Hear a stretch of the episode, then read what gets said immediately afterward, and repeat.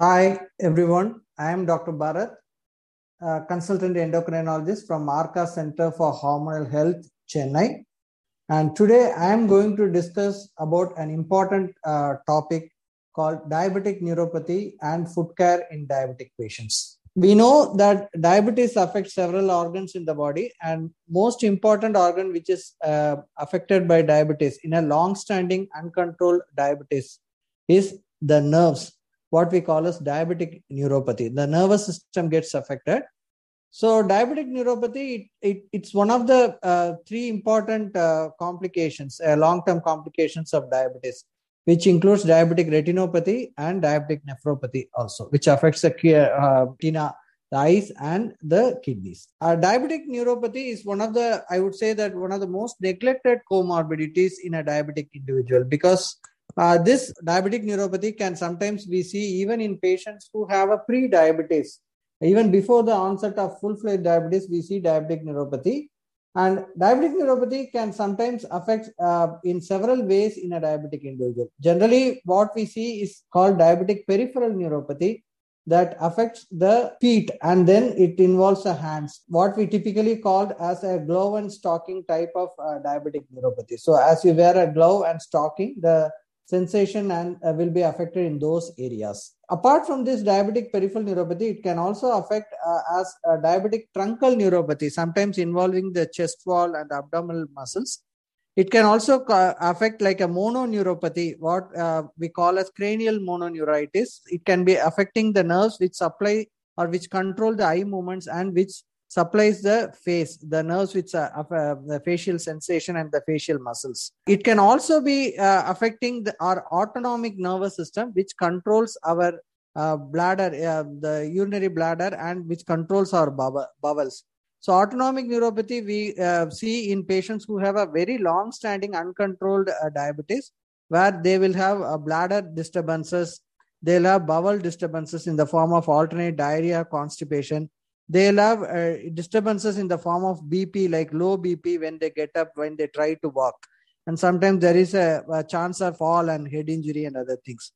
So what happens is that the, in generally in a diabetic neuropathy is that neuropathy diabetic peripheral neuropathy it causes uh, deformities over the feet and which causes pressure points over the feet and which develops into ulcers if we neglect the pressure points Sometimes patients also will have a compromised blood circulation to the lower limb. So when the pressure points and compromised blood circulation happens, we get diabetic foot ulcers. And when the ulcer is neglected, it becomes a diabetic foot infection, which becomes a limb threatening or sometimes a life threatening foot infections, in, uh, leading to amputation and morbidity and mortality.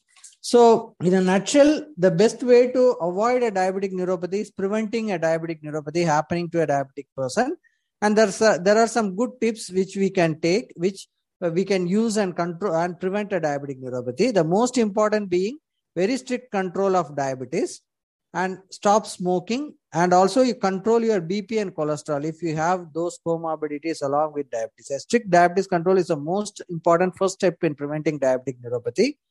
Foot inspection has to be done by each and every diabetic individual on a daily basis. And foot should be kept very clean and if you get uh, you also inspect the um, not only the foot it, you inspect the gaps between your toes also. And proper foot care and proper footwear is also very important. So wear a proper footwear inside and outside the house because many times you may get injuries while you are walking in the house also.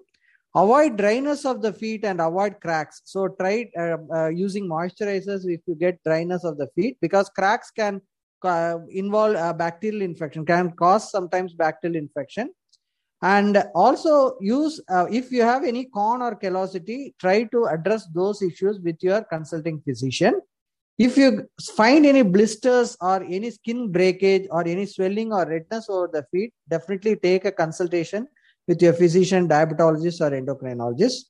In patients who have a very long standing diabetic neuropathy they should have a good lighting in home they should not be, uh, be in a dark place they should avoid slippery floors so floors can be made less slippery in in those for those people you can use handrails where a slippery floor is there and use a proper footwear with a heel counter so that uh, you will be able to use it properly. So a proper foot care and a proper footwear, these are the two important things. Uh, and by using these two things regularly, we can definitely prevent uh, diabetic neuropathy damages happening to our feet. Thank you very much for this uh,